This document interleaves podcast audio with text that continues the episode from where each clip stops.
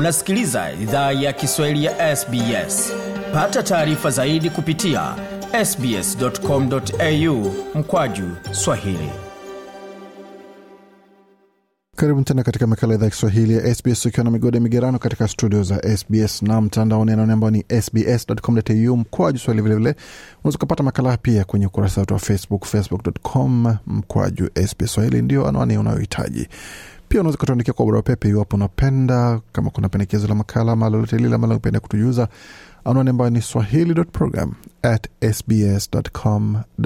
Kwa sasa tuelekee moja kwa moja katika studio zetu za Nairobi, ambako mwandishi wetu Jason Nyakuna tusubiri nalojiri wiki hii barani Afrika. Ungana naye. Mkuu wa jeshi la Sudan hayuko tayari kukutana na Jenerali Adui ambaye amekuwa kwenye vita naye kwa wiki nane, kulingana na taarifa ya afisa wa serikali ya siku ya Jumanne, baada ya umoja wa kikanda kupendekeza kukutana ana kwa ana kati ya wawili hao. Katika mkutano wa kilele uliofanyika nchini Jibuti, jumuiya ya maendeleo ya nchi za Afrika Mashariki IGAD ilitangaza kuwa itapanua idadi ya nchi zilizopewa jukumu la kusuluhisha mgogoro huo, huku Kenya ikiwa mwenyekiti wa nchi hizo zikiwemo Ethiopia, Somalia na Sudani Kusini. Mkuu wa jeshi la Sudan Abdel Fattah al Burhan na naibu wake wa zamani Mohamed Hamdan Daglo anayejulikana kama Hemeti wamekuwa kwenye vita tangu Aprili 15 baada ya kutoelewana katika mzozo wa madaraka kufuatia mapinduzi ya mwaka 2021 ambayo yalivurua kipindi cha mpito cha Sudan kuelekea demokrasia. George Msamali ni mtaalamu wa masuala ya usalama, na kwanza nimemuuliza anavyoiona hali nchini Sudan. Sudan bado iko hali mbaya, manake juhudi zimefanywa. Uh, jamii ya kimataifa imejaribu kuingilia kati katika mapigano hayo, na mpaka hivi sasa kudalili ni kwamba majenerali wote wawili hawako tayari kuketi chini na kufungua mazungumzo ili kuweza kutatua tatizo la kiusalama katika taifa hilo.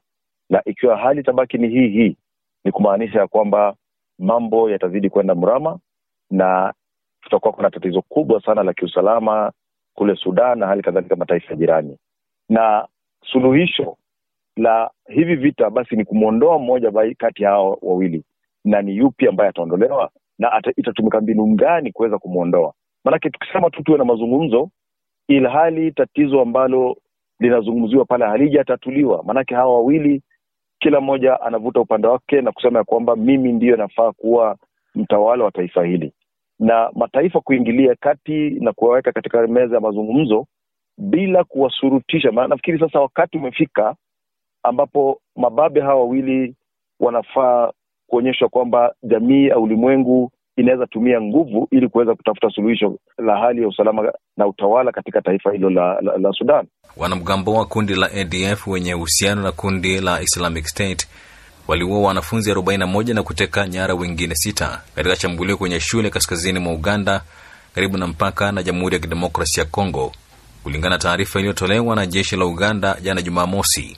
Wanajeshi walipata miili ya waliokufa walipofika shuleni kwa mujibu wa msemaji wa jeshi Felix Kulaije. Kulaije alisema kwenye Twitter jeshi lilikuwa linamsaka adui ili kuokoa waliotekwa nyara na kuangamiza kundi hilo.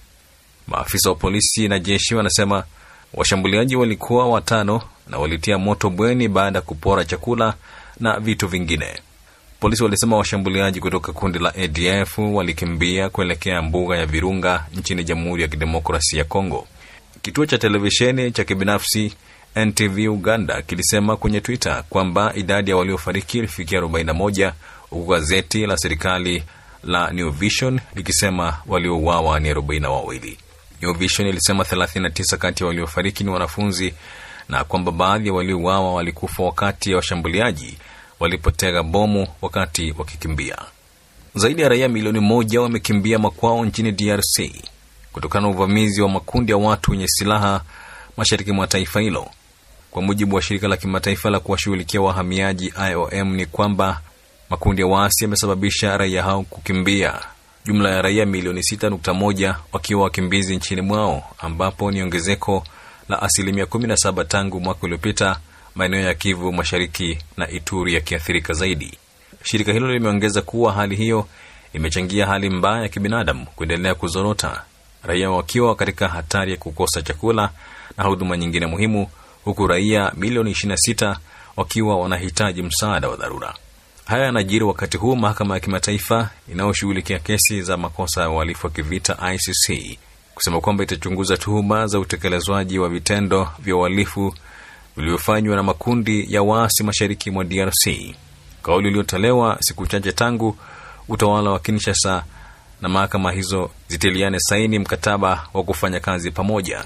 Kinshasa inawatuhumu waasi wa M23 inaodai kusaidiwa na Rwanda kutekeleza uhalifu wa kivita mashariki mwa nchi hiyo, tuhuma ambazo hata hivyo Kigali inakanusha. Na Umoja wa Mataifa umesema zaidi ya watu mia nne waliuawa nchini Sudan Kusini kati ya mwezi Januari na Machi mwaka huu, mapigano ya kikabila yakichangia pakubwa katika ghasia zinazolikumba taifa hilo.